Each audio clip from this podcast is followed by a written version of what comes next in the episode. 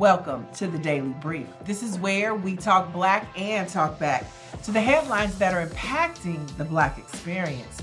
I'm Niele Anderson, and here's what you need to know for today. Thanks to civil rights attorneys Lee Merritt, Ben Crump, and activist Shaun King, Black America helped create a swift wave of accountability for the shooting of Ralph Yarl. Now, Yarl was shot by a white man in his 80s named Andrew Lester on April 13th for accidentally going to the wrong address.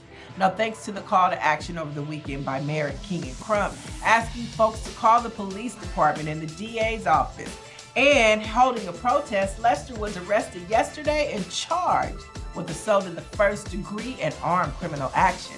Now, before the call to action by the civil rights leaders, Lester had not been charged. Which brings us back to the elephant in the room. Now, this country is still embedded with white supremacy, we all know, and until we dismantle systemic racism, black folks will always be victims.